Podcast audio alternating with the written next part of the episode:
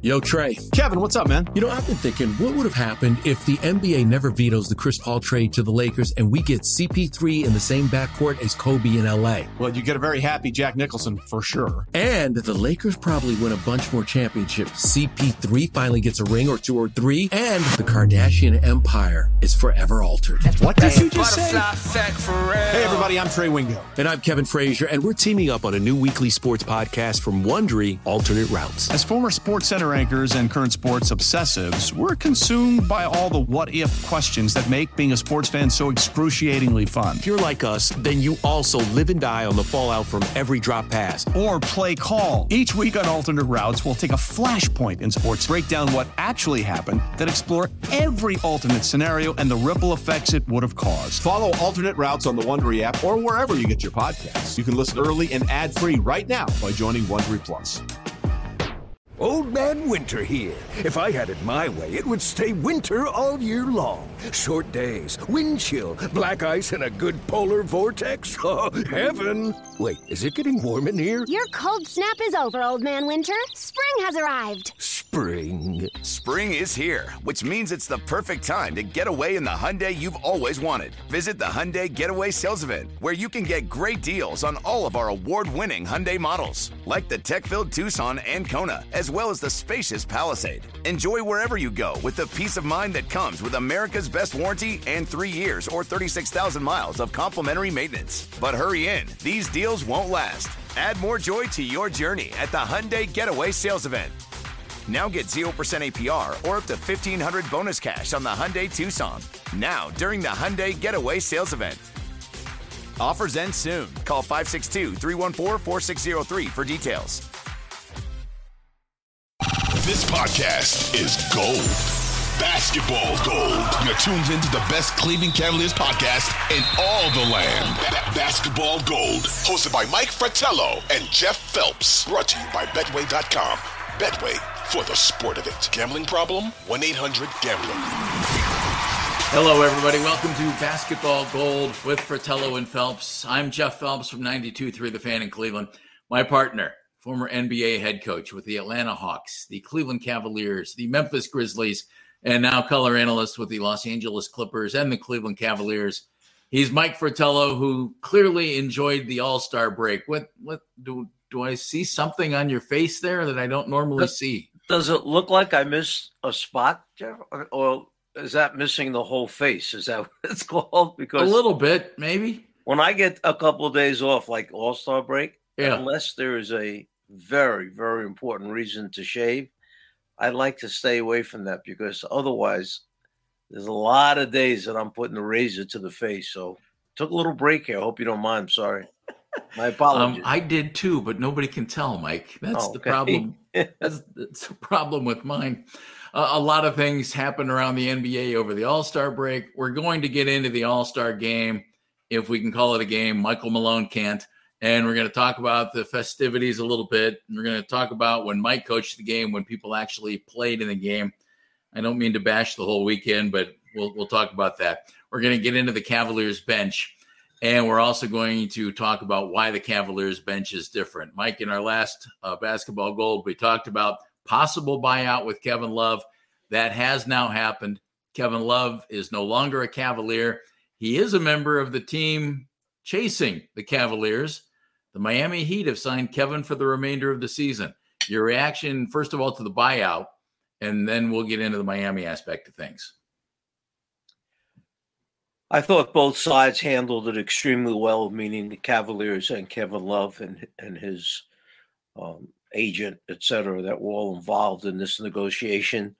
I think they each sent the love that both sides have for one another clearly across and wasted no time in saying that they would retire Kevin's number and how much they appreciated him and his contributions here and how he handled himself. Once LeBron had moved on and the nucleus of that championship team had moved on, Kevin was the new face. They rewarded him with a tremendous contract. And Kevin has been simply wonderful his time in Cleveland. And I thought he did an incredible job last year. And I felt he should have been the leading candidate, one of the leading candidates for Sixth Man of the Year award, which to me sounds kind of, well, after all those years, after how many times being an all-star, after winning world championship, and now you said, oh, by the way, Kevin, you really should be the Sixth Man of the Year.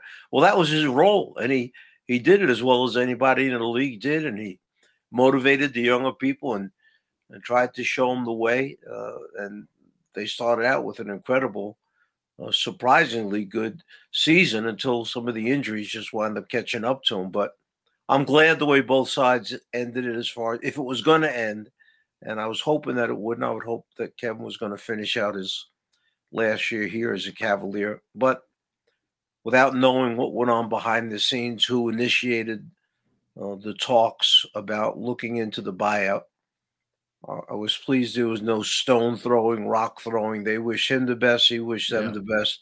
And they both seem to be pulling for each other. And Miami has needed another big all year long. Adebayo, their starting center, really could play power forward if they had somebody else to play the five spot.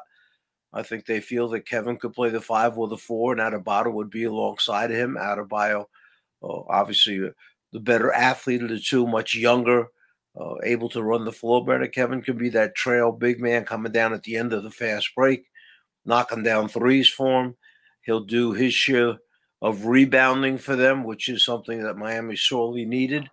And I think he'll be a perfect shot in the arm for them for the last 22 games of the season for the Heat.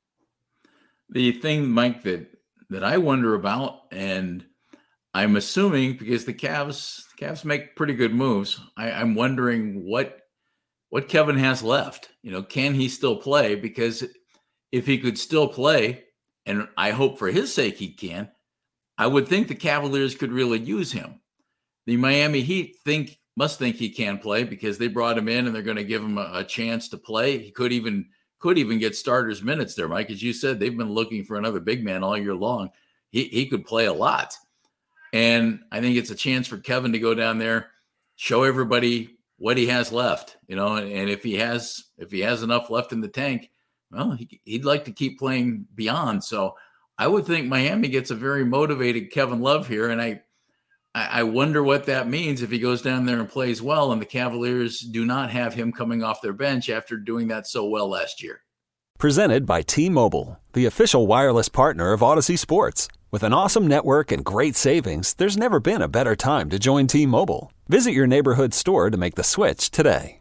Well, let's keep in mind also that Miami has been a franchise that has allowed players, if they still have something left in the tank, to stay with the program. And, you know, Alonzo Mourning, but how about Udonis Haslam? Yeah. What's Udonis now, 78, 79 years old? I do believe he is, yes. And he still has a uniform every now and then at the end of the bench. He's an advisor to the program. But, you know, they're loyal to their players.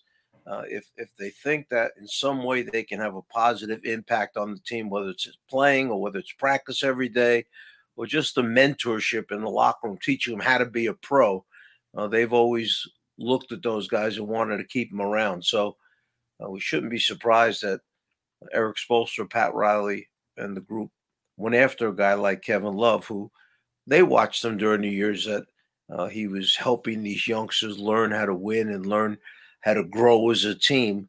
And they looked at it and said, hey, we need a little bit of help here. Let's see if this is a guy that can get it done. My one hope is that the Cavs have no serious injuries to one of their big men up front because, as you mentioned, Jeff, Kevin would seem to me to be the perfect solution. If you had an injury, you had to turn to somebody. He's got championship DNA. He's veteran, been around a lot of years. He can add to their rebounding, can add to their perimeter game. He's been there before. So you have to hope that that doesn't happen to them because they gave away that piece that might have been able to solve that problem. And now they've got to make do with what they have. Unless something comes along from another guy who's sitting out there that hasn't been signed in a while and decides he wants to play again and go from there. Kevin's injury situation, Mike, I don't think can be ignored in this, but I don't know that we know exactly what was bothering him and what was worse and maybe when it all kicked in. And if you take a look at what he did by the month this year, and with Kevin, three-point shooting is a big deal. In 6 games in October, he shot 47% on threes. That's outstanding. In November, he hurt his thumb on November 18th. He shot just under 36% on threes. In December, with that thumb still injured, 38% on threes. Then that back spasm situation kind of popped up, and that affected him in January when he shot 23% on threes. So it dropped significantly in January in 12 games played. And then he didn't play his final 12 games here. And if you just go by the numbers on the shooting percentage by the month, Mike, it screams that the thumb was a little bit of an issue, but the back spasms, when they kicked in, really turned it into an issue. And I wonder if time allows him to heal up a little bit, and if he can go down there and find his shot and get it back. Clearly in January, he didn't play, the way that we've all seen him play and the way the Cavaliers needed him to play. He averaged a season low 5.9 points a game in January. And that's not typical Kevin Love. So either the guy fell off the face of the earth ability-wise, Mike, which I don't think you think, Miami Heat don't think, or that back is problematic, and maybe the All-Star break and not playing for 12 games allowed him to heal that thing up.